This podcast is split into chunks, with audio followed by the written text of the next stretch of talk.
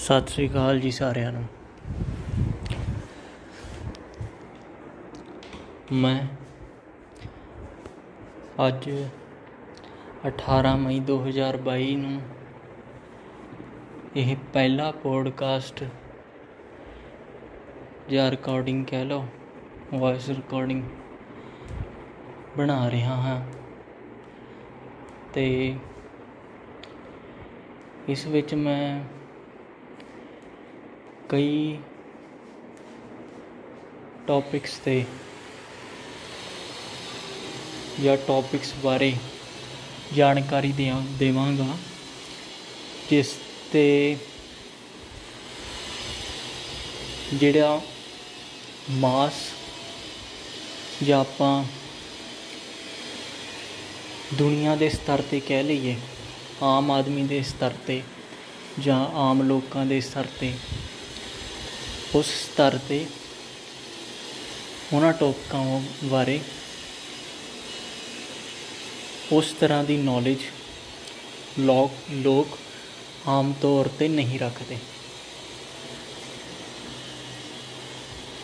ਜਾਂ ਫਿਰ ਬਿਲੀਫਸ ਜਿਹੜੇ ਹੁੰਦੇ ਨੇ, ਉਹ ਉਦਾਂ ਦੇ ਬਿਲੀਫ ਸਿਸਟਮ ਨਹੀਂ ਹੁੰਦੇ, ਜਿੱਦਾਂ ਦੇ ਐਕਚੁਅਲ ਵਿੱਚ ਹੋਣੇ ਚਾਹੀਦੇ ਨੇ ਜਾਂ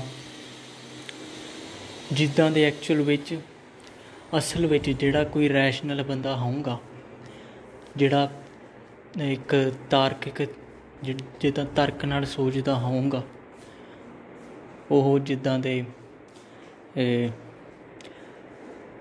ਬਿਲੀਫਸ ਰੱਖੂੰਗਾ, ਉਦਾਂ ਦੇ ਬਿਲੀਫਸ ਮੈਂ ਤੁਹਾਨੂੰ ਸਾਰਿਆਂ ਨਾਲ ਸਾਂਝੇ ਕਰੂੰਗਾ ਇਸ ਪੋਡਕਾਸਟ ਰਾਹੀਂ ਵੌਇਸ ਰਿਕਾਰਡਿੰਗ ਰਾਹੀਂ। ਪਹਿਲਾਂ ਤਾਂ ਆਪਾਂ ਦੋ ਚੀਜ਼ਾਂ ਸਮਝ ਲਈਏ, ਜਿਹੜੀ, ਜਿਹੜੀਆਂ ਬੇਸਿਕ ਨੇ। ਇੱਕ ਹੈ ਇੰਸਟੀਟਿਊਸ਼ਨ ਇੰਸਟੀਟਿਊਸ਼ਨ ਜਿਹੜਾ ਹੁੰਦਾ ਹੈ ਉਹ ਇੱਕ ਤਰ੍ਹਾਂ ਦਾ ਸਿਸਟਮ ਹੁੰਦਾ ਹੈ, ਜਿਹਦੇ ਅਕੋਰਡਿੰਗ ਸਾਰੇ ਇਨਸਾਨ, ਜਾਂ ਕਹਿ ਲਓ ਜਿਹੜੇ ਇਨਸਾਨ ਉਸ ਇੰਸਟੀਟਿਊਸ਼ਨ ਦਾ ਹਿੱਸਾ ਨੇ, ਉਸ ਇੰਸਟੀਟਿਊਸ਼ਨ ਦੇ ਫਰੇਮਵਰਕ ਜਾਂ ਆਰਕੀਟੈਕਚਰ ਦੇ ਅਕੋਰਡਿੰਗ ਕੰਮ ਕਰਦੇ ਨੇ। ਹਰ ਇੰਸਟੀਟਿਊਸ਼ਨ ਵਿੱਚ ਹਰ ਕਿਸੇ ਬੰਦੇ ਦੀ ਜੋ ਉਸ ਨਾਲ ਜੁੜਿਆ ਹੁੰਦਾ ਹੈ ਉਹਦੀ ਇੱਕ ਵੱਖਰੀ ਜ਼ਿੰਮੇਵਾਰੀ ਹੁੰਦੀ ਹੈ।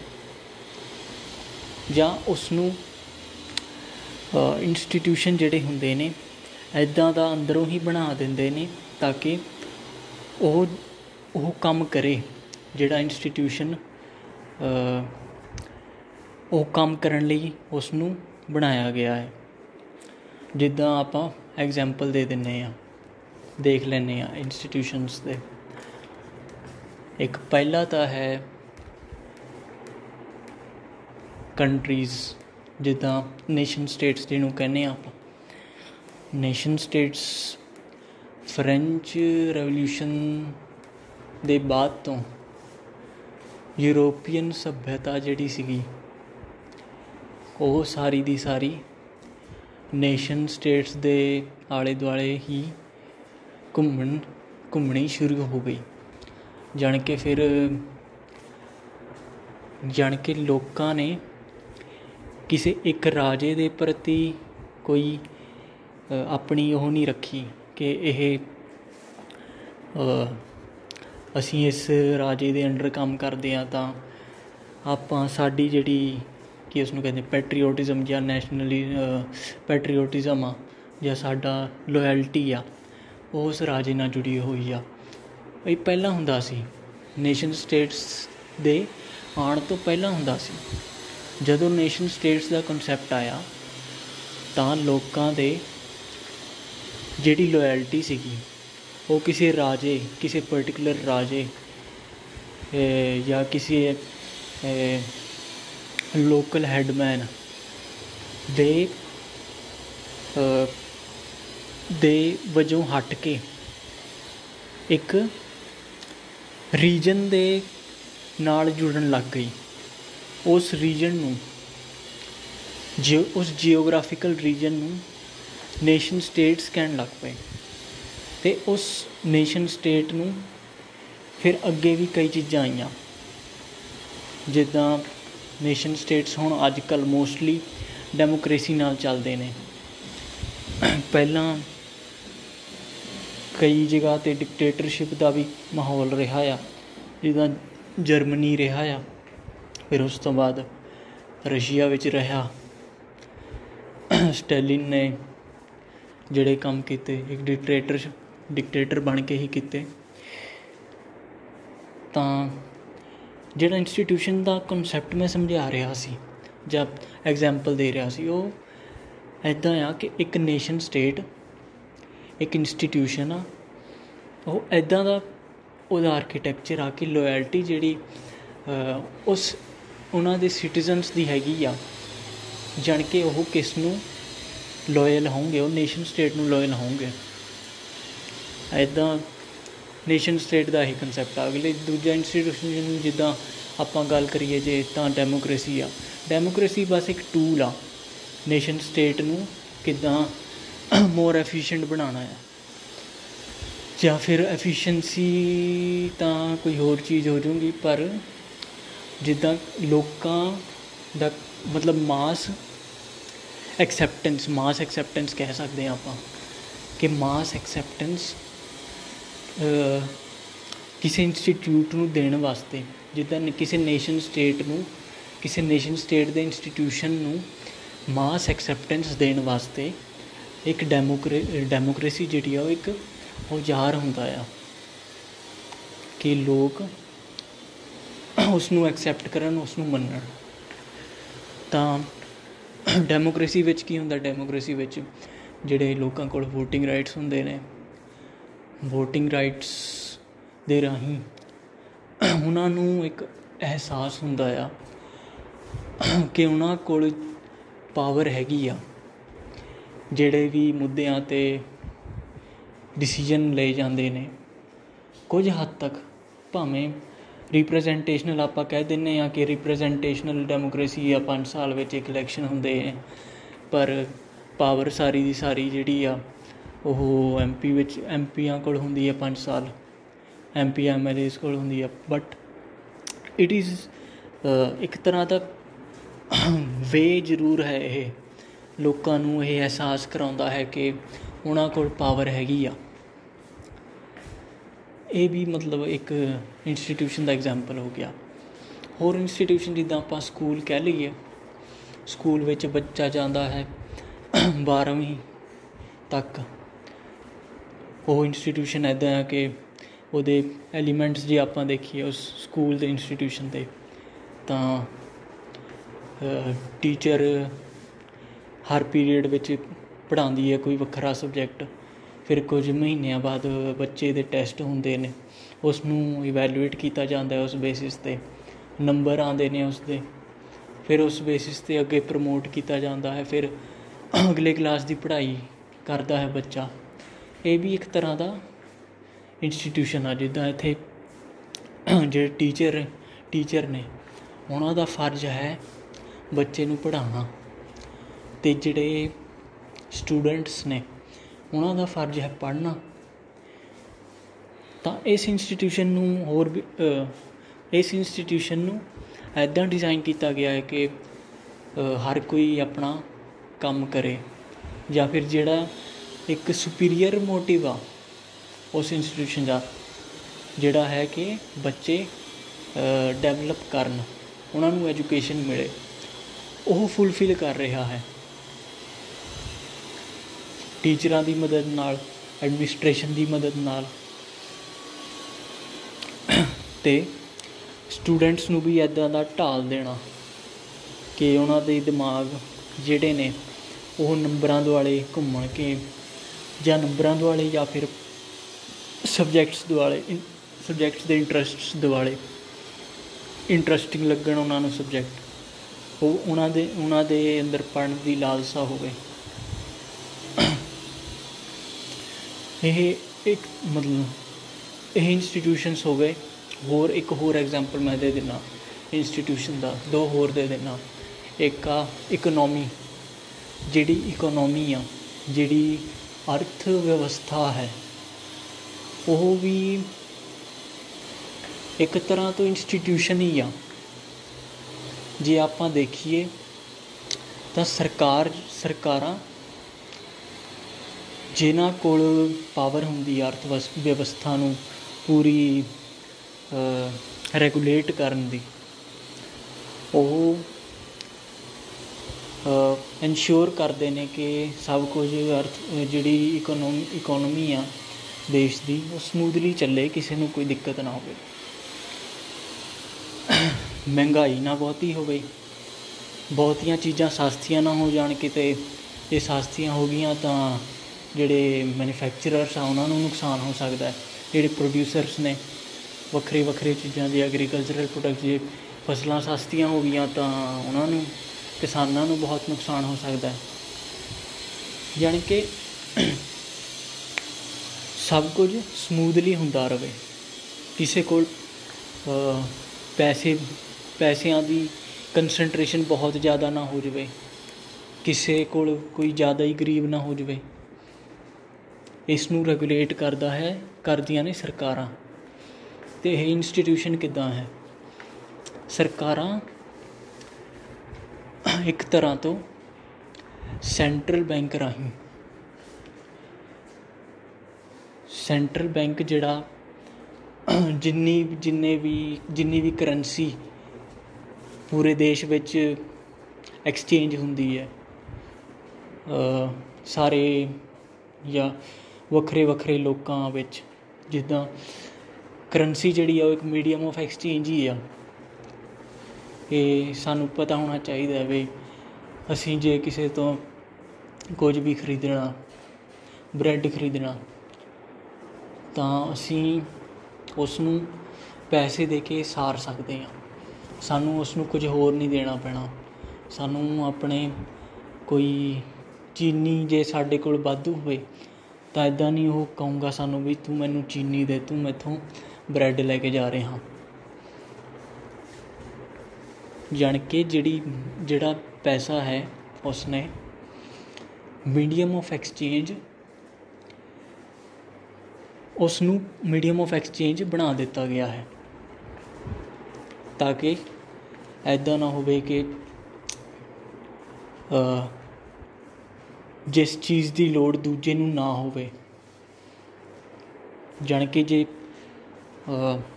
ਕੀ ਆਪਾਂ ਕਹਿ ਸਕਦੇ ਹਾਂ ਕਿ ਜੇ ਚੀਨੀ ਉਸ ਨੂੰ ਨਾ ਚਾਹੀਦੀ ਹੋਵੇ, ਸਾਡੇ ਕੋਲ ਵਾਧੂ ਚੀਨੀ ਹੋਵੇ, ਤਾਂ ਟ੍ਰਾਂਜੈਕਸ਼ਨ ਨਹੀਂ ਹੋ ਸਕਦੀ।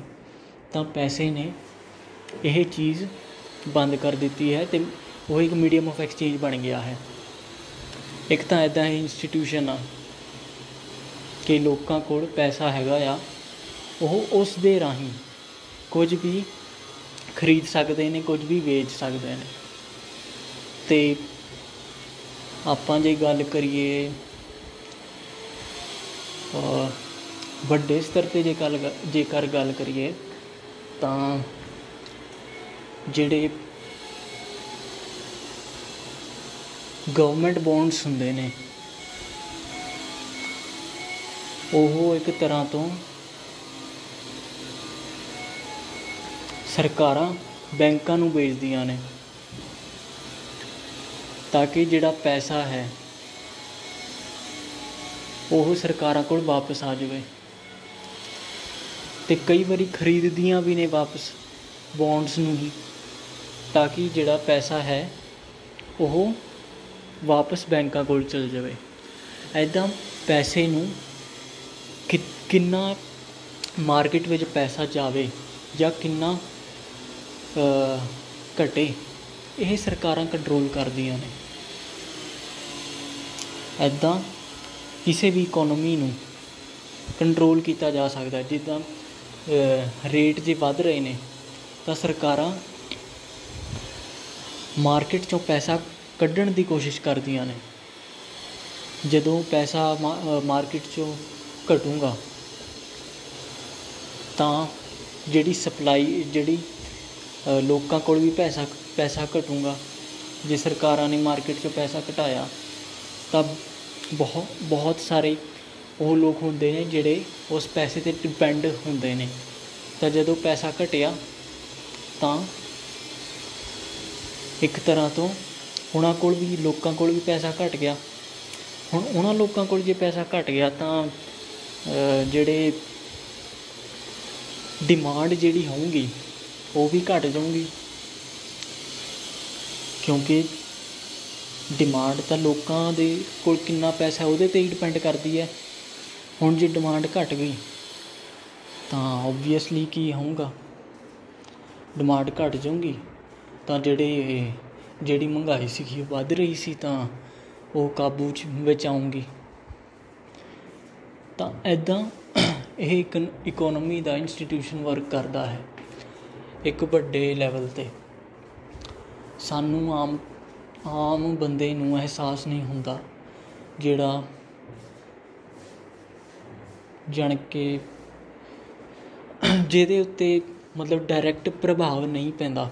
ਤਾਂ ਕਰਕੇ ਆਮ ਬੰਦੇ ਨੂੰ ਅਹਿਸਾਸ ਨਹੀਂ ਹੁੰਦਾ, ਪਰ ਇਸ ਇਕਨੋਮੀ ਦੇ ਇੰਸਟੀਟਿਊਸ਼ਨ ਦਾ ਬਹੁਤ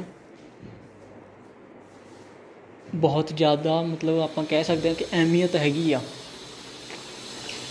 ਤਾਂ ਇਸ ਇੰਸਟੀਟਿਊਸ਼ਨ ਮਤਲਬ ਜੇ ਜਿੱਦਾਂ ਮੈਂ ਤੁਹਾਨੂੰ ਐਗਜ਼ਾਮਪਲ ਦੇ ਰਿਹਾ ਸੀਗਾ, ਇਸ ਦੇ ਇੰਸਟੀਟਿਊਸ਼ਨ ਦੇ, ਤਾਂ ਇਹ ਵੀ ਇੱਕ ਤਰ੍ਹਾਂ ਦਾ ਇੰਪੋਰਟੈਂਟ ਇੰਸਟੀਟਿਊਸ਼ਨ ਆ।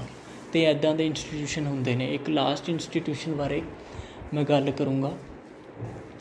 ਉਹ ਹੈ ਕਾਸਟ ਸਿਸਟਮ ਜਿਹੜਾ ਪਹਿਲਾਂ ਮਤਲਬ ਆਪਾਂ ਕਹਿ ਸਕਦੇ ਹਾਂ ਕੁਝ ਹਜ਼ਾਰ ਕੁ ਸਾਲ ਤੱਕ ਘੱਟੋ ਘੱਟ ਰਿਹਾ ਆ ਕਾਸਟ ਸਿਸਟਮ ਦਾ ਇੰਸਟੀਟਿਊਸ਼ਨ ਇਸ ਦੇ ਵਿੱਚ ਕਿੱਦਾਂ ਸੀ ਵੀ ਜਿਹੜਾ ਹੈਰੀਡਿਟਰੀ ਰੂਲ ਸੀਗੇ, ਜਾਣ ਕਿ ਕੋਈ ਬੰਦਾ ਉਹੀ ਕੰਮ ਕਰ ਸਕਦਾ ਹੈ ਜਿਹੜਾ ਉਸ ਦਾ ਹੀ ਉਸ ਦਾ ਪੇ ਕਰਦਾ ਸੀਗਾ। ਇਸ ਦੇ ਹਿਸਾਬ ਨਾਲ ਕੋਈ ਬੰਦਾ ਜਿਹੜਾ ਹੈ ਉਹ ਕੋਈ ਹੋਰ ਨਹੀਂ ਕੰਮ ਕਰ ਸਕਦਾ। ਇਸ ਨਾਲ ਕੀ ਕਰਦੇ ਸੀਗੇ? ਜਿਹਨਾਂ ਨੇ ਵੀ ਬਣਾਇਆ ਸੀਗਾ, ਉਹ ਇਨਸ਼ੋਰ ਕਰਦੇ ਸੀ ਕਿ ਕਿਸੇ ਵੀ ਕੰਮ ਵਿੱਚ ਕੋਈ ਚੰਗਾ ਹੋਵੇ, ਕੋਈ ਮਾੜਾ ਕੰਮ ਹੋਵੇ, ਕੰਮ ਕਰਨ ਵਾਲੇ ਬੰਦੇ ਘਟਣ ਨਾ। ਤੇ ਜਿਹੜੇ ਹਰ ਇੱਕ ਕੰਮ ਦੀ ਵੱਖਰੀ ਵੱਖਰੀ ਆਪਾਂ ਕਹਿ ਸਕਦੇ ਹਾਂ ਕਿ ਸਕਿੱਲ ਹੁੰਦੀ ਆ ਤੇ ਉਸ ਉਸ ਸਕਿੱਲ ਨੂੰ ਸਿੱਖਣਾ ਵੀ ਸੌਖਾ ਹੋ ਜਵੇ, ਕਿਉਂਕਿ ਜਿਹੜਾ ਬੰਦਾ ਉਹੀ ਕੰਮ ਕਰੂਗਾ, ਜਿਹੜਾ ਉਹਦਾ ਪੇ ਕਰਦਾ ਸੀ, ਤਾਂ ਉਸ ਨੂੰ ਤਾਂ ਆਪਣੇ ਪੇ ਤੋਂ ਸਿੱਖ ਹੀ ਲਿਆ ਹੋਣਾ, ਜੇ ਉਹਦੇ ਨਾਲ ਉਹ ਰਿਹਾ ਆ। ਹੋਰ ਵੀ ਕਈ ਚੀਜ਼ਾਂ ਨੇ, ਜਿੱਦਾਂ ਮਤਲਬ ਇਸ ਕਾਸਟ ਸਿਸਟਮ ਦਾ ਹੋਰ ਵੀ ਕਈ ਤਰ੍ਹਾਂ ਦੇ ਸਿਸਟਮ ਸੀਗੇ। ਇਹਦੇ ਵਿੱਚ ਜਿੱਦਾਂ ਅਨਟਚੇਬਿਲਿਟੀ ਦਾ ਇੱਕ ਸਿਸਟਮ ਇਹਨਾਂ ਨੇ ਕੀ ਆਪਾਂ ਕਹਿ ਸਕਦੇ ਹਾਂ ਟ੍ਰੈਡੀਸ਼ਨ ਬਣਾਇਆ ਬਣਾਇਆ ਸੀਗਾ। ਤਾਂ ਕਿ ਲੋਕ ਜਿਹੜੇ ਨੇ, ਜਿਹੜੇ ਉਹ ਕੰਮ ਕਰਦੇ ਨੇ, ਜਿਹੜਾ ਆਪਾਂ ਕਹਿ ਸਕਦੇ ਹਾਂ ਕਿ ਸਭ ਤੋਂ ਔਖਾ ਹੁੰਦਾ ਹੈ। ਔਖਾ ਕਿਸ ਤਰ੍ਹਾਂ? ਇਸ ਤਰ੍ਹਾਂ ਕਿ ਉਹ ਕੰਮ ਮਾਨਸਿਕ ਤੌਰ 'ਤੇ ਬੰਦੇ ਨੂੰ ਇੱਕ ਤਰ੍ਹਾਂ ਤੋਂ ਉੱਪਰ ਨਹੀਂ ਆਉਣ ਦਿੰਦਾ। ਜਾਣ ਕੇ ਜਿਹੜਾ ਬੰਦਾ ਲੇਬਰ ਕਰ ਰਿਹਾ ਹੈ ਉਸ ਨੂੰ ਦੁਨੀਆਦਾਰੀ ਬਾਰੇ ਸਮਝ ਘੱਟ ਹੋਊਗੀ। ਇਹ ਓਬਵੀਅਸ ਗੱਲ ਹੈ। ਤਾਂ ਇਸ ਤਰ੍ਹਾਂ ਦੇ ਸਿਸਟਮ ਅਨਟਚੇਬਿਲਟੀ ਵਰਗੇ ਸਿਸਟਮ ਉਹਨਾਂ ਨੇ ਜਿਨ੍ਹਾਂ ਨੇ ਵਿਕਾਸ ਸਿਸਟਮ ਬਣਾਇਆ ਉਹਨਾਂ ਨੇ ਲਾਗੂ ਕੀਤੇ ਹੋਏ ਸੀਗੇ। ਅਨਟਚ ਕਾਸਟ ਸਿਸਟਮ ਦੇ ਵਿੱਚ ਹੀ ਬਾੜੇ ਸੀਗੇ ਤਾਂ ਕਿ ਜਿਹੜੇ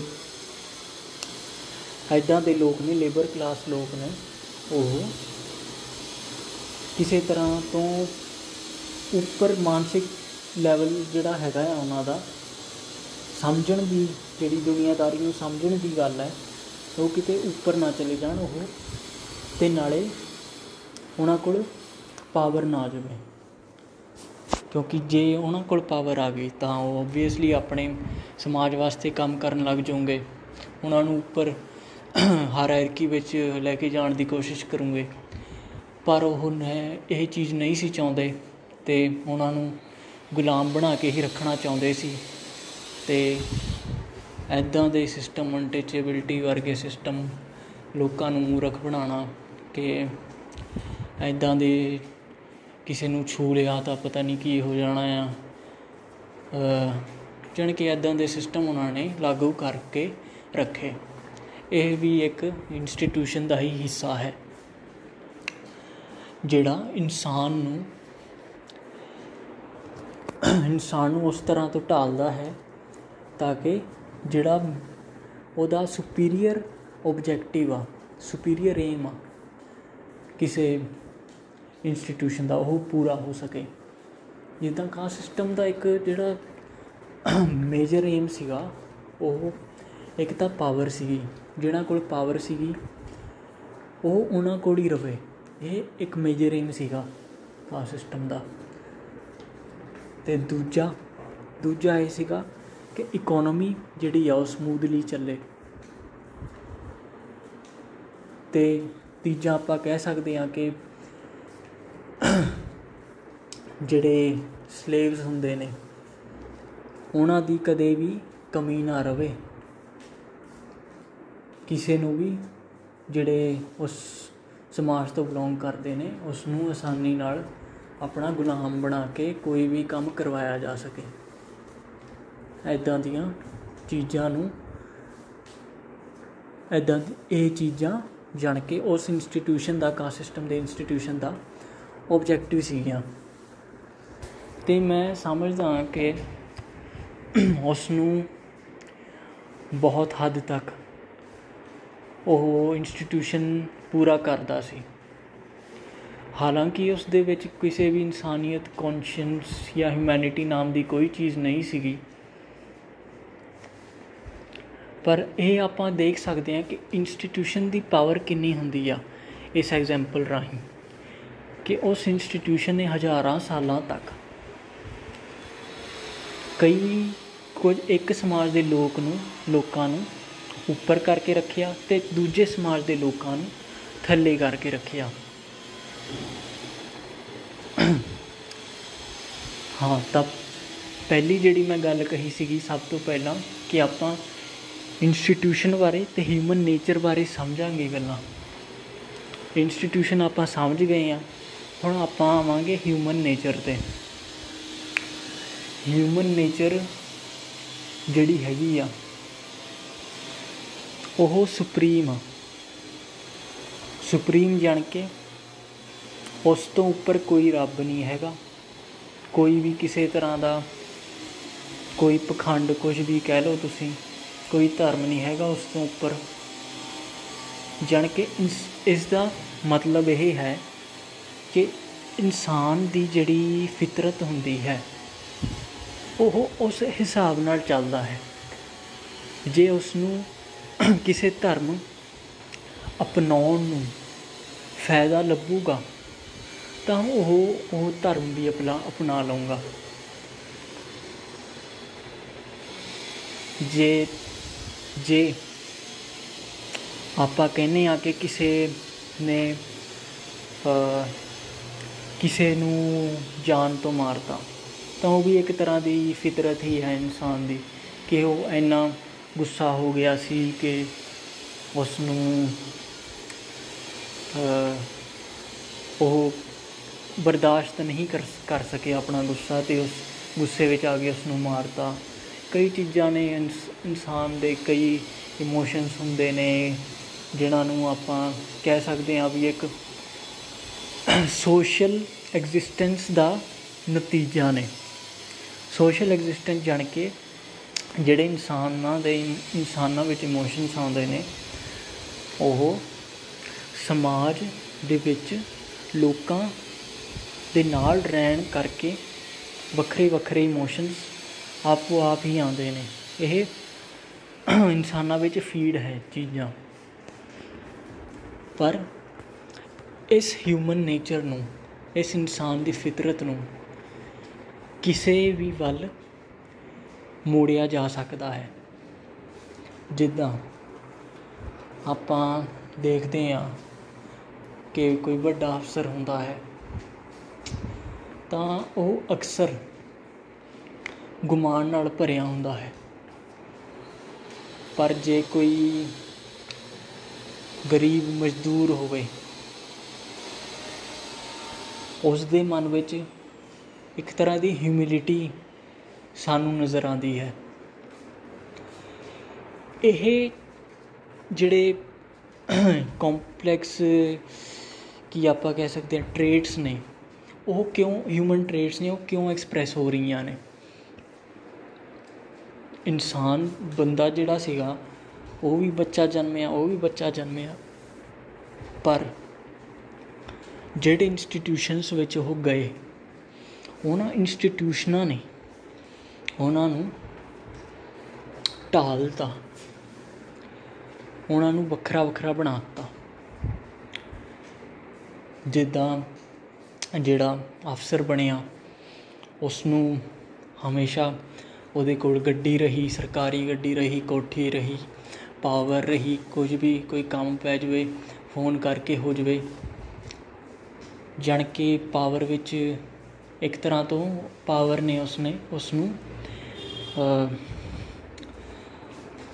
ਇੱਕ ਤਰ੍ਹਾਂ ਤੋਂ ਕੀ ਕਹਿ ਸਕਦੇ ਆ ਉਸ ਨੂੰ ਗੁਮਾਨ ਵਾਲੇ, ਮਾਂ ਗੁਮਾਨ ਵਾਲੇ ਸਟੇਟ ਵਿੱਚ ਲਾ, ਲਿਆਤਾ ਕਿ ਮੈਂ ਤਾਂ ਕੁਝ ਵੀ ਕਰ ਸਕਦੀ ਹਾਂ ਇਦਾਂ ਇਦਾਂ ਦੀਆਂ ਮਤਲਬ ਚੀਜ਼ਾਂ। ਤੇ ਜੇ ਗੱਲ ਕਰੀਏ ਆਪਾਂ ਉਸ ਗਰੀਬ ਮਜ਼ਦੂਰ ਦੀ। ਤਾਂ ਉਸਨੇ ਆਪਣੀ ਜ਼ਿੰਦਗੀ ਜਿਹੜੀ ਹੈ, ਉਹ ਗਰੀਬੀ ਵਿੱਚ ਕੱਟੀ। ਫਿਰ ਉਸ ਤੋਂ ਬਾਅਦ ਜਿਹੜੇ ਜਿਹੜੇ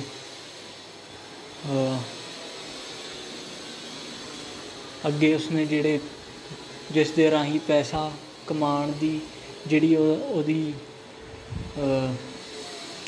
ਪ੍ਰੋਫੈਸ਼ਨ ਸੀਗਾ ਜਿਹੜਾ ਉਸਦਾ, ਉਹ ਹੀ ਮਿਹਨਤ ਕਰਨਾ, ਸਰੀਰਿਕ ਮਿਹਨਤ ਕਰਨਾ ਤੇ ਲੋਕ ਵੀ ਜਿਹੜੇ ਹੁੰਦੇ ਨੇ, ਮਜ਼ਦੂਰਾਂ ਨੂੰ ਸਹੀ ਤੋਂ ਟਰੀਟ ਨਹੀਂ ਕਰਦੇ, ਉਹਨੂੰ ਥੱਲੇ ਲਾ ਕੇ ਰੱਖਣਾ ਐਦਾਂ ਦੀਆਂ ਚੀਜ਼ਾਂ ਨੇ। ਤੇ ਨਾਲ ਇੱਕ ਹੋਰ ਚੀਜ਼, ਜਿੱਦਾਂ ਜਿਹੜਾ ਮਜ਼ਦੂਰ ਹੁੰਦਾ ਹੈ, ਉਹ ਸਰੀਰਿਕ ਕੰਮ ਹੀ ਕਰਦਾ ਰਹਿ ਜਾਂਦਾ ਹੈ ਜ਼ਿੰਦਗੀ ਭਰ। ਉਹਨੂੰ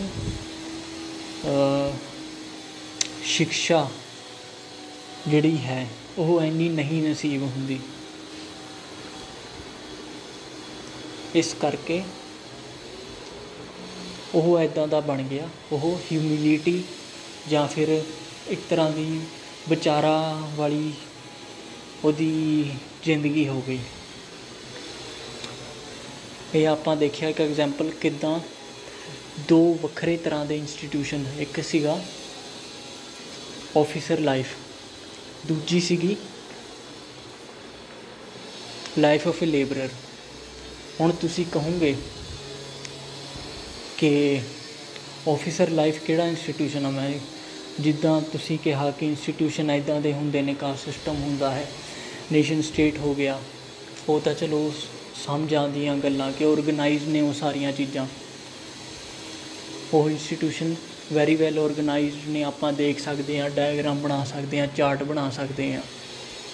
ਪਰ ਇਹ ਆਫੀਸਰ ਲਾਈਫ ਵਾਲਾ ਵਾਲਾ ਜਿਹੜਾ ਇੰਸਟੀਟਿਊਸ਼ਨ ਹੈ, ਇਹਦਾ ਕਿਤੇ ਚਾਰਟ ਨਹੀਂ ਲੱਭੂਗਾ, ਕਿਤੇ ਆਪਾਂ ਨਹੀਂ ਦੇਖਿਆ ਜਾਂ ਕਿਤੇ ਸੁਣਿਆ ਵੀ ਇਹ ਕੋਈ ਇੰਸਟੀਟਿਊਸ਼ਨ ਹੈ ਨਾ ਸਾਨੂੰ। ਸਮਝ ਆ ਰਹੀ ਹੈ ਕਿਦਾਂ ਆਫੀਸਰ ਲਾਈਫ ਤੇ ਹਿਊਮਨ ਲੇਬਰ ਲਾਈਫ ਇੱਕ ਇੰਸਟੀਟਿਊਸ਼ਨ ਹੈ। ਹੁਣ ਆਪਾਂ ਨੂੰ ਸਮਝਣਾ ਪਊਗਾ ਕਿ ਸਾਰੇ ਇੰਸਟੀਟਿਊਸ਼ਨਸ ਜਿਹੜੇ ਹੈਗੇ ਨੇ, ਉਹ ਸਾਨੂੰ ਡਾਇਰੈਕਟਲੀ ਨਹੀਂ ਦਿਸਦੇ। ਜਿੱਦਾਂ ਆਪਾਂ ਕਹੀਏ ਡਾਊਰੀ ਸਿਸਟਮ ਹੈਗਾ ਇੰਸਟੀਟਿਊਸ਼ਨ ਉਹ ਤਾਂ ਚਲੋ ਹੈਗਾ ਆ। ਫੈਮਿਲੀ ਵੀ ਇੱਕ ਇੰਸਟੀਟਿਊਸ਼ਨ ਹੈਗਾ ਆ, ਜਿਹਦੇ ਵਿੱਚ ਇੱਕ ਤਰ੍ਹਾਂ ਇੱਕ ਹੀ ਵਾਰਸ ਦੇ, ਇੱਕ ਹੀ ਵਾਰਸ ਦੇ ਬੱਚੇ, ਫਿਰ ਉਹਨਾਂ ਦੇ ਬੱਚੇ ਕਮਾਉਂਦੇ ਨੇ, ਇਕੱਠੇ ਕਮਾਉਂਦੇ ਨੇ, ਇਕੱਠੇ ਖਾਉਂਦੇ ਨੇ। ਪਰ ਕਈ ਇਹੋ ਜਿਹੀਆਂ ਚੀਜ਼ਾਂ ਹੁੰਦੀਆਂ ਨੇ ਜਿਹੜੀਆਂ ਸਾਨੂੰ ਨਹੀਂ ਨਜ਼ਰ ਆਉਂਦੀਆਂ, ਜਿੱਦਾਂ ਸਿੰਬਲ ਆਫ ਪਾਵਰਸ ਜਿੱਦਾਂ ਤੁਸੀਂ ਦੇਖਿਆ ਹੋਊਗਾ ਕਿ ਲੋਕ ਆਪਣੇ ਘਰਾਂ ਦੇ ਬਾਹਰ ਆਪਣੇ ਨਾਮ ਜਾਂ ਆਪਣੇ ਜਾਂ ਹਾਂ ਆਪਣੇ ਨਾਮ ਜਾਂ ਜਾਂ ਫਿਰ ਕਿਸੇ ਵੀ ਰੱਬ ਜਾਂ ਕਿਸੇ ਵੀ ਕੋਈ ਵੀ ਚੀਜ਼ ਲਿਖ ਦਿੰਦੇ ਨੇ ਬਾਹਰ, ਆਪਣੇ ਪਲੇਟ 'ਤੇ। ਉਹ ਵੀ ਇੱਕ ਇੱਕ ਤਰ੍ਹਾਂ ਤੋਂ ਐਦਾਂ ਹੈ ਕਿ ਸਾਰੇ ਹੀ ਉਸ ਨੂੰ ਐਕਸੈਪਟ ਕਰਦੇ ਨੇ। ਬਹੁਤ ਸਾਰੇ ਲੋਕ ਐਕਸੈਪਟ ਕਰਨ ਲੱਗ ਜਾਂਦੇ ਨੇ ਇੱਕ ਨੂੰ ਦੂਜੇ ਨੂੰ ਦੇਖ ਦੇਖ ਕੇ। ਇਹੋ ਜੀਆਂ ਚੀਜ਼ਾਂ ਵੀ ਆਪਣੇ ਆਪ ਹੀ ਇੰਸਟੀਟਿਊਸ਼ਨ ਬਣ ਜਾਂਦੀਆਂ ਨੇ। ਜਿੱਦਾਂ ਵਿਆਹ ਕਰਾਉਣਾ ਕਿਤੇ ਨਹੀਂ ਲਿਖਿਆ ਹੋਇਆ ਕਿ ਵਿਆਹ ਕਰਾਉਣਾ ਜ਼ਰੂਰੀ ਹੈ ਜਾਂ ਇੱਕੋ ਬੰਦੇ ਜਾਂ ਇੱਕ ਔਰਤ ਨਾਲ ਹੀ ਇੱਕ ਬੰਦਾ ਜਾਂ ਔਰਤ ਵਿਆਹ ਕਰਾਵੇ, ਕਿਤੇ ਨਹੀਂ ਲਿਖਿਆ। ਇਹ ਐਕਸੈਪਟਡ ਗੱਲਾਂ ਨੇ। ਸਮਾਜ ਇਸ ਇਹਨਾਂ ਚੀਜ਼ਾਂ ਨੂੰ ਐਕਸੈਪਟ ਕਰਦਾ ਹੈ। ਇਸ ਤਰ੍ਹਾਂ ਤੋਂ ਇਹ ਇਸ ਤਰ੍ਹਾਂ ਦੇ ਇੰਸਟੀਟਿਊਸ਼ਨ ਨੇ ਜੋ ਆਪਣੇ ਆਪ ਹੀ ਬਣ ਜਾਂਦੇ ਨੇ, ਜੋ ਕਿਤੇ ਨਹੀਂ ਸਾਨੂੰ ਡਾਇਰੈਕਟ ਨਹੀਂ ਨਜ਼ਰ ਆਉਂਦੇ। ਜੇ ਆਪਾਂ ਆਫੀਸਰ ਲਾਈਫ ਬਾਰੇ ਗੱਲ ਕਰੀਏ, ਤਾਂ ਉਹਦੀ ਜ਼ਿੰਦਗੀ ਇੱਕ ਅਫਸਰ ਦੀ ਕੀ ਹੁੰਦੀ ਹੈ? ਉਹ ਸਵੇਰੇ ਉੱਠਦਾ ਹੈ ਸਰਕਾਰੀ ਗੱਡੀ ਹੁੰਦੀ ਆ ਉਹਦੇ ਕੋਲ। ਇੱਕ ਵੱਡੀ ਕੋਠੀ ਹੁੰਦੀ ਆ। ਪਾਵਰ ਹੁੰਦੀ ਆ, ਫੋਨ ਹੁੰਦਾ, ਜਦੋਂ ਕਿਸੇ ਚੀਜ਼ ਦੀ ਲੋੜ ਹੋਵੇ ਉਦੋਂ ਹੀ ਕੰਮ ਹੋ ਜਾਣਾ। ਇਹ ਜਦੋਂ ਕਿਸੇ ਦੀ ਜ਼ਿੰਦਗੀ ਵਿੱਚ ਰੋਜ਼-ਰੋਜ਼ ਰਿਪੀਟ ਹੋਣ ਲੱਗ ਪਵੇ, ਤਾਂ ਤੁਸੀਂ ਸਮਝ ਲਿਓ, ਉਹ ਉਸ ਬੰਦੇ ਲਈ, ਉਸ ਇੰਸਟੀਟਿਊਸ਼ਨ ਦਾ ਹਿੱਸਾ ਹੈ।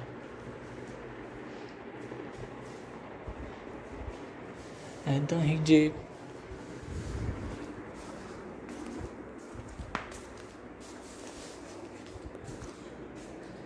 ਹਾਂ, ਐਦਾਂ ਹੀ ਜੇ ਆਪਾਂ ਲੇਬਰ ਲਾਈਫ ਦੀ ਗੱਲ ਕਰੀਏ, ਉਸ ਵਾਸਤੇ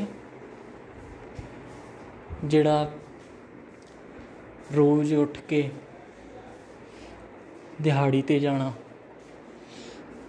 ਕਿਸੇ ਬੰਦੇ ਨੂੰ, ਮਿਸਤਰੀ ਨੂੰ ਉਡੀਕਣਾ ਕਿ ਉਹਨੂੰ ਕੰਮ ਤੇ ਲੈ ਚੱਲੇ? ਤਰਲੇ ਕਰਨੇ, ਮਿਹਨਤ ਮਜ਼ਦੂਰੀ ਕਰਨੀ। ਕਿਸੇ ਦੇ ਸਾਹਮਣੇ ਕੋਈ ਵੀ ਕੁਝ ਗਲਤ ਬੋਲ ਜਵੇ ਤਾਂ ਵੀ ਕੁਝ ਨਹੀਂ ਬੋਲਣਾ। ਕਿਉਂਕਿ ਉਸ ਨੂੰ ਪਤਾ ਹੈ ਵੀ ਉਹ ਸਾਹਮਣੇ ਵਾਲੇ ਤੋਂ ਕਮਜ਼ੋਰ ਹੈ ਸੋਸ਼ਲ ਹਾਇਰਾਰਕੀ ਵਿੱਚ। ਤਾਂ ਇਹੋ ਜੀਆਂ ਚੀਜ਼ਾਂ ਜੇ ਕਿਸੇ ਬੰਦੇ ਦੇ, ਕਿਸੇ ਪਾਰਟਿਕੂਲਰ ਬੰਦੇ ਦੀ ਜ਼ਿੰਦਗੀ ਵਿੱਚ ਰੋਜ਼ ਹੋਣ ਲੱਗ ਜਾਣ, ਤਾਂ ਇਹਦਾ ਮਤਲਬ ਕਿ ਉਹ ਉਸ ਬੰਦੇ ਲਈ ਇੱਕ ਇੰਸਟੀਟਿਊਸ਼ਨ ਹੈ ਜਿਹੜਾ ਉਸ ਦਾ ਉਹ ਪਾਰਟ ਹੈ, ਉਸ ਇੰਸਟੀਟਿਊਸ਼ਨ ਦਾ ਉਹ ਪਾਰਟ ਹੈ। ਐਦਾਂ ਹੀ ਜੇ ਆਪਾਂ ਇਸ ਨੂੰ ਇੱਕ ਵੱਡੇ ਸਤਰ ਤੇ ਲੈ ਜਾਈਏ। ਵੱਡੇ ਸਤਰ ਤੇ, ਜਾਣ ਕੇ ਜਿੱਦਾਂ ਇੱਕ ਆਫੀਸਰ ਇੱਕ ਪਾਰਟਿਕੂਲਰ ਆਫੀਸਰ ਵਾਸਤੇ ਉਹ ਆਫੀਸਰ ਲਾਈਫ ਜਿਹੜੇ, ਜਿਹੜਾ ਹੈ ਉਹ ਇੰਸਟੀਟਿਊਸ਼ਨ ਹੋਊਗਾ। ਪਰ ਜਦੋਂ ਸੋਸ਼ਲ ਲੈਵਲ ਤੇ ਚਲਾ ਜਾਂਦਾ ਹੈ, ਤਾਂ ਤਾਂ ਉਹ ਚੀਜ਼ਾਂ ਆਪਾਂ ਕਹਿ ਸਕਦੇ ਹਾਂ, ਬੜੇ ਹੀ ਬੜੇ ਹੀ ਜਣ ਕੇ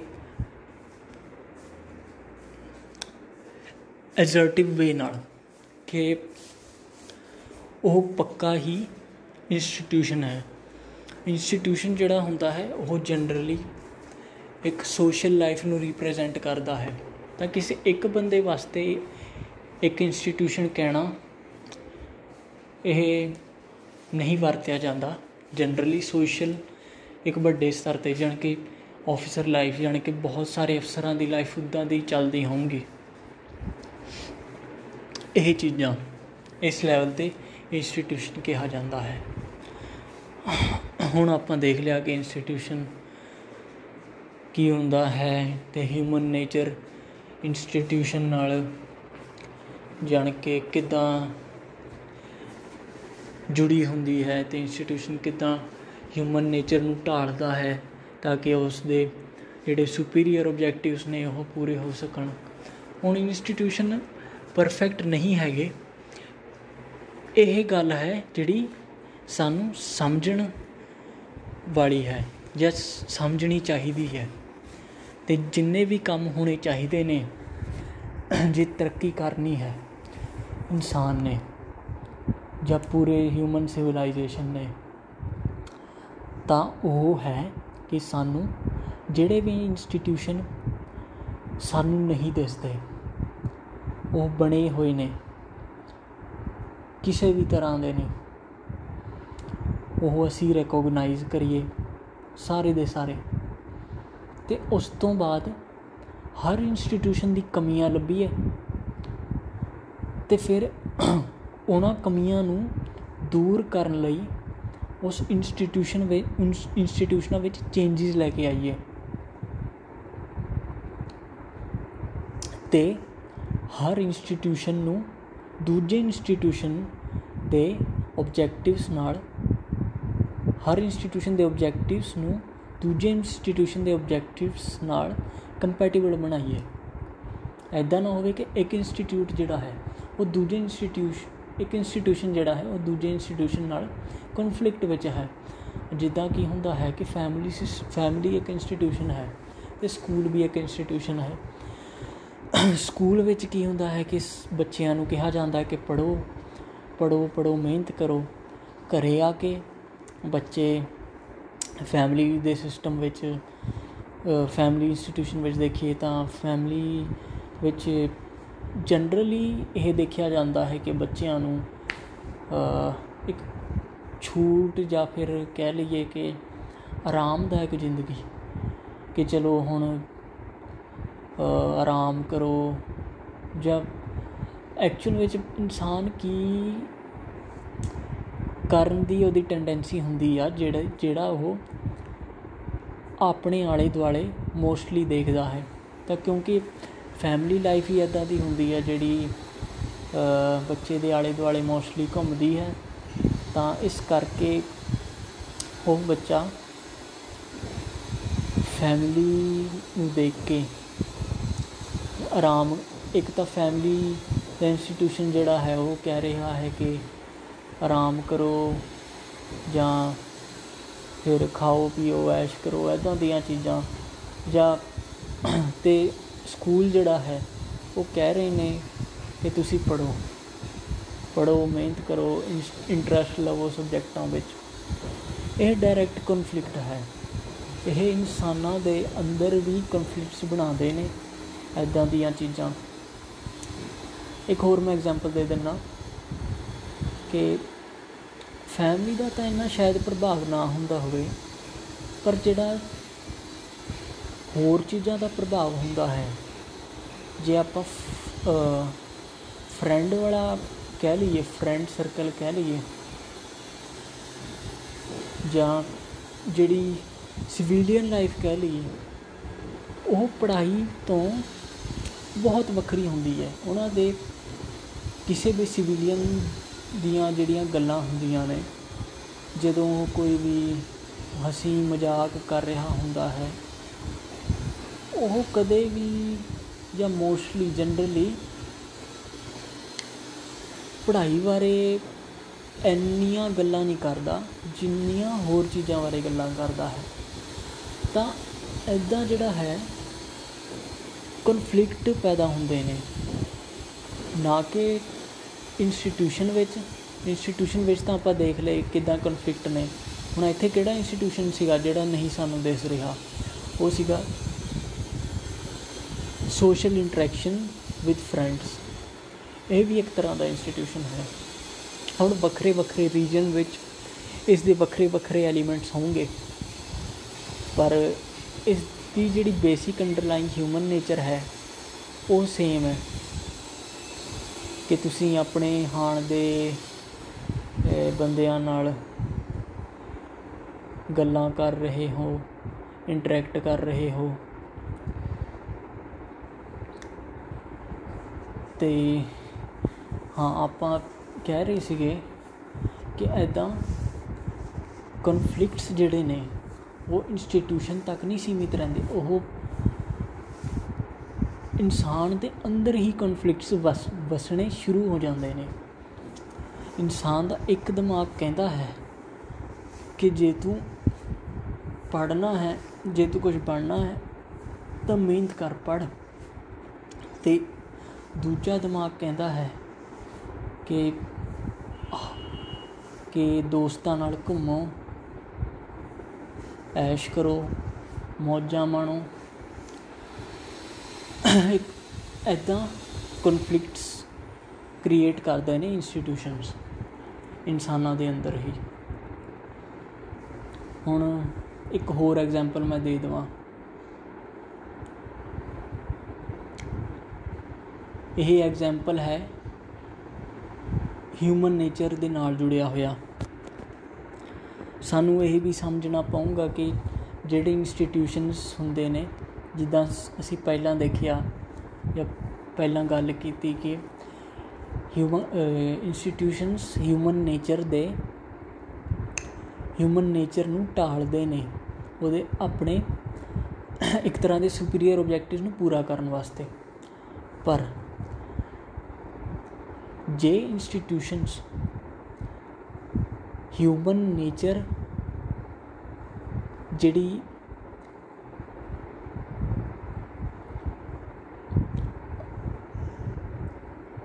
ਜਿਹੜਾ ਹਾਰਮੋਨੀਅਸ ਵੇ ਆਫ ਲਿਵਿੰਗ ਆ ਉਸ ਦੇ ਅਕੋਰਡਿੰਗ ਹਾਰਮਨੀ ਵਿੱਚ ਨਾ ਹੋਣ, ਜਣ ਕੇ ਜਿੱਦਾਂ ਹਾਰਮੋਨੀਅਸ ਵੇ ਆਫ ਲਿਵਿੰਗ ਕੀ ਕਹਿ ਸਕਦੇ ਆ ਆਪਾਂ? ਇੱਕ ਇਨਸਾਨ ਵਾਸਤੇ 8 ਘੰਟੇ ਦੀ ਨੀਂਦ ਰਾਤ ਨੂੰ ਖਾਣਾ। ਰਹਿਣਾ।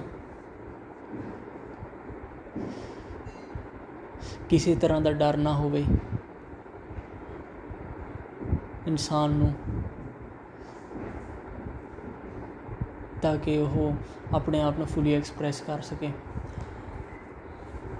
ਤੇ ਹੋਰ ਵੀ ਕਈ ਚੀਜ਼ਾਂ ਜਿਵੇਂ ਹਾਂ ਉਸ ਨੂੰ ਕਿਸੇ ਚੀਜ਼ ਦੇ ਟੈਨਸ਼ਨ ਨਾ ਹੋਵੇ। ਉਸ ਨੂੰ ਧੱਕੇ ਨਾਲ ਨਾ ਕੋਈ ਕੰਮ ਕਰਾਇਆ ਜਾਵੇ।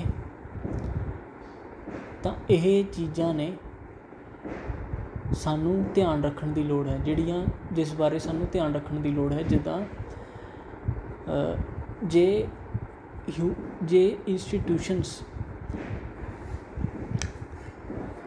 ਇਹ ਚੀਜ਼ ਨੂੰ ਧਿਆਨ ਰੱਖਦੇ ਹੋਏ ਕੰਮ ਨਹੀਂ ਕਰੂੰਗੇ ਜਾਂ ਨਹੀਂ ਬਣਾਏ ਜਾਉਂਗੇ ਤਾਂ ਫਿਰ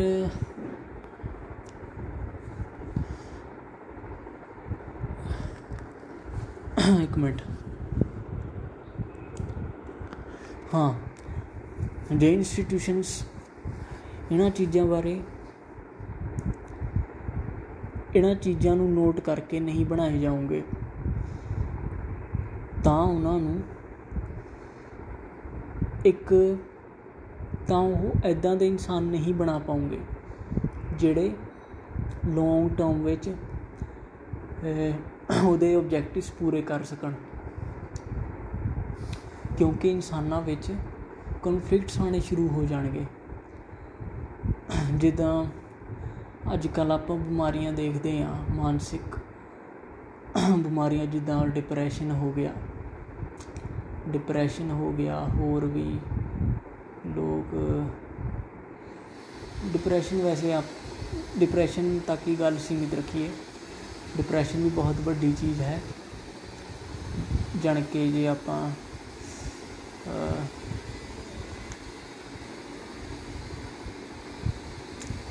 ਪਪੂਲੈਰਿਟੀ ਦੇ ਬੇਸਿਸ ਤੇ ਦੇਖੀਏ ਤਾਂ ਡਿਪਰੈਸ਼ਨ ਇੱਕ ਬਹੁਤ ਵੱਡੀ ਚੀਜ਼ ਹੈ। ਇਹ ਕਿੱਦਾਂ ਆਉਂਦੀ ਹੈ? ਡਿਪਰੈਸ਼ਨ ਕਿੱਦਾਂ ਆਉਂਦਾ ਹੈ? ਇਹ ਚੀਜ਼ ਸਾਨੂੰ ਸਮਝਣੀ ਪੈਣੀ ਆ ਕਿ ਡਿਪਰੈਸ਼ਨ ਹੋਰ ਕੁਝ ਨਹੀਂ, ਬਸ ਇੱਕ ਕਨਫਲਿਕਟ ਆਫ ਥਾਟਸ ਹੈ ਤੇ ਦੂਜਾ ਰਿਪੀਟੀਸ਼ਨ ਆਫ ਪੈਟਰਨਸ ਹੈ। ਕਨਫਲਿਕਟ ਆਫ ਥਾਟਸ ਜਾਣ ਕੇ ਅਸੀਂ ਚਾਹੁੰਦੇ ਆ ਕੁਝ ਹੋਰ, ਹੋ ਕੁਝ ਹੋਰ ਰਿਹਾ ਹੈ। ਇਹ ਚੀਜ਼ ਜਾਣ ਕੇ ਇੱਕ ਤਰ੍ਹਾਂ ਦਾ ਕਨਫਲਿਕਟ ਆਉਂਦਾ ਹੈ। ਜ਼ਰੂਰੀ ਨਹੀਂ ਕਿ ਸਿਰਫ ਥਾਟਸ ਦਾ ਹੀ ਕਨਫਲਿਕਟ ਹੋਵੇ। ਕਨਫਲਿਕਟ ਬਾਹਰੋਂ ਵੀ ਜਾਣ ਕੇ ਬਾਹਰੋਂ ਕੁਝ ਹੋਰ ਹੋ ਰਿਹਾ ਹੋਵੇ, ਅੰਦਰੋਂ ਕੁਝ ਹੋਰ ਬੰਦਾ ਚਾਹ ਰਿਹਾ ਹੋਵੇ ਐਦਾਂ ਵੀ ਆ ਸਕਦਾ ਹੈ।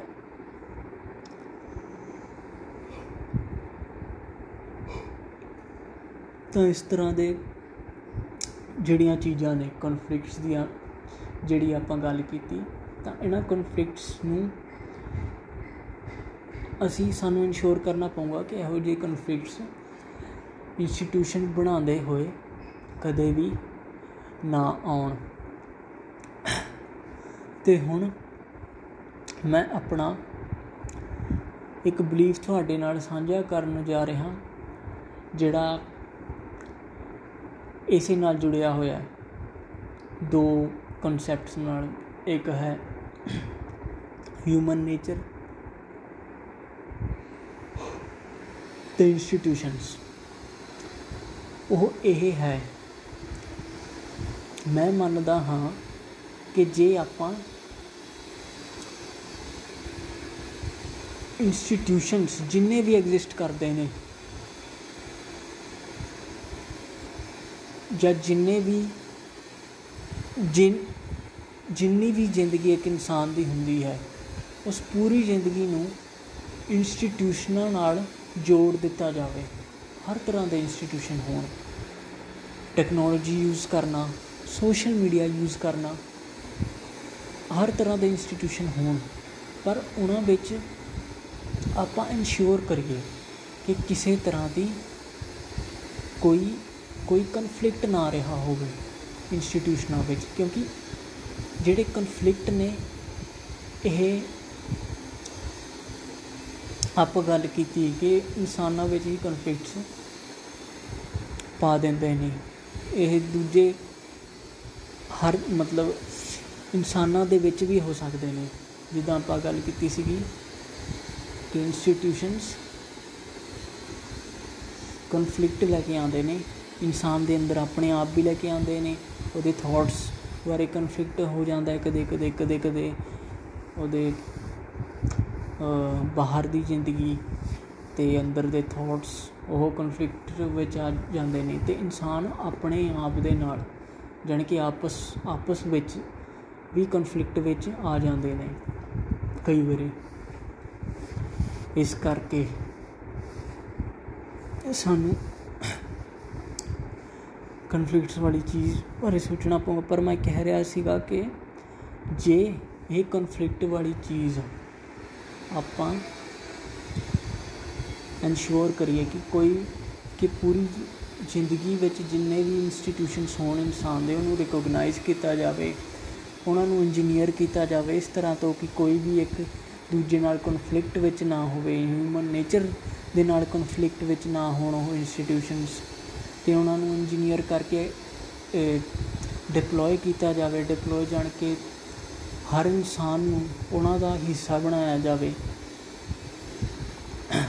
ਤਾਂ ਮੈਂ ਸਮਝਦਾ ਕਿ ਕਿਸੇ ਤਰ੍ਹਾਂ ਦਾ ਇਸ ਦੁਨੀਆ ਤੇ ਕੋਈ ਕ੍ਰਾਈਮ ਨਹੀਂ ਹੋਊਗਾ।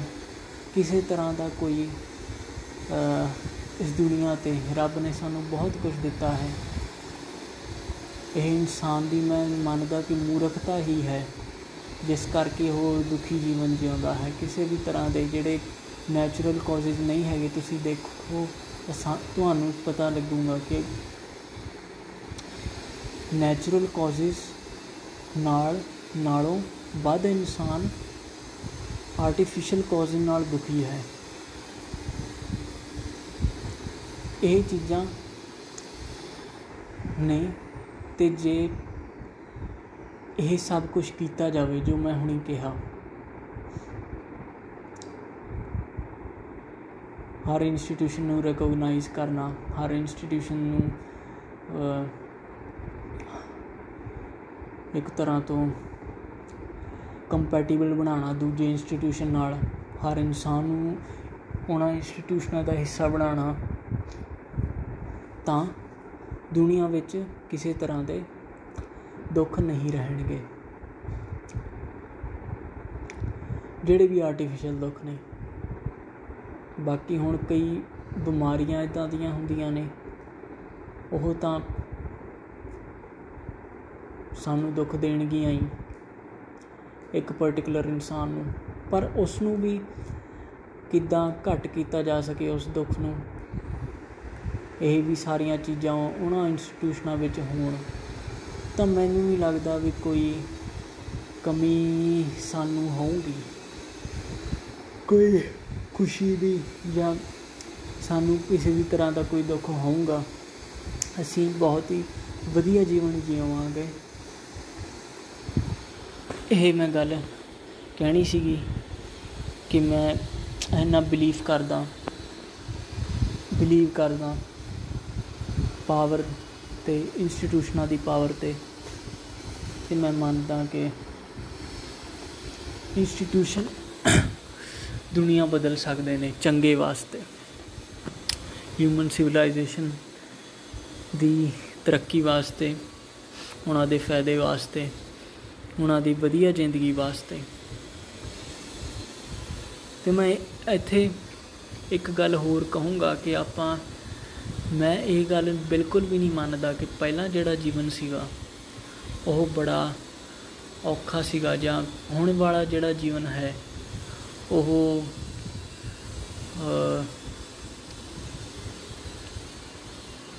ਕਿ ਬਹੁਤ ਹੁਣ ਵਾਲਾ ਜੀਵਨ ਬਹੁਤ ਵਧੀਆ ਜੀਵਨ ਹੈ। ਪਹਿਲਾਂ ਜਿੰਨੇ ਵੀ ਸਾਲਾਂ ਤੋਂ ਇਨਸਾਨ ਆਏ ਨੇ ਇਸ ਧਰਤੀ ਤੇ ਜਾਂ ਬਣੇ ਨੇ ਪਰਫੈਕਟ ਇੰਸਟੀਟਿਊਸ਼ਨ ਨੇ। ਤੇ ਇਨਸਾਨ ਆਪਣਾ ਜਿਹੜੀ ਉਹਦਾ ਟਰੂ ਨੇਚਰ ਆ ਉਸ ਨੂੰ ਐਕਸਪ੍ਰੈਸ ਕਰ ਰਿਹਾ ਹੈ। ਮੈਨੂੰ ਇਹ ਨਹੀਂ ਲੱਗਦਾ। ਇਹ ਗੱਲ ਕਹਿ ਰਿਹਾ ਸੀ ਮੈਂ। ਹਲੇ ਵੀ ਇਨਸਾਨ ਨੂੰ ਬਹੁਤ ਤਰੱਕੀ ਦੀ ਲੋੜ ਹੈ। ਤੇ ਦੂਜੀ ਗੱਲ ਮੈਂ ਜਿਹੜੀ ਹੋਊਗੀ, ਉਹ ਸ਼ਾਇਦ ਇਸ ਪੋਡਕਾਸਟ ਵਿੱਚ ਨਹੀਂ ਕਹੂੰਗਾ ਕਿਉਂਕਿ ਬਹੁਤ ਵੱਡਾ ਹੋ ਗਿਆ। ਮੈਨੂੰ ਲੱਗਦਾ ਹੈ ਨਾ ਮੈਂ ਕਦੇ ਬੋਲਿਆ ਨਹੀਂ। ਮੈਂ ਵੀ ਥੱਕ ਗਿਆ, ਬੋਲ ਬੋਲ ਕੇ ਗਲਾ ਮੇਰਾ ਬਹਿ ਗਿਆ। ਇੱਕ ਗੱਲ ਲਾਸਟ ਵਿੱਚ ਮੈਂ ਕਹੂੰਗਾ ਕਿ ਜਿਹੜਾ ਇੰਸਟੀਟਿਊਸ਼ਨ ਮੈਂ ਸੋਚਦਾ ਸਭ ਤੋਂ ਜ਼ਰੂਰੀ ਹੈ ਅੱਜ ਦੇ ਸਮਾਂ ਵਿੱਚ। ਉਹ ਹੈ ਇੱਕ ਦੇਸ਼। ਇੱਕ ਦੇਸ਼। ਇੱਕ ਦੁਨੀਆ ਤੇ ਇੱਕ ਹੀ ਦੇਸ਼। ਜਾਣ ਕੇ ਸਾਨੂੰ ਕਿਸੇ ਤਰ੍ਹਾਂ ਦੀ ਕੋਈ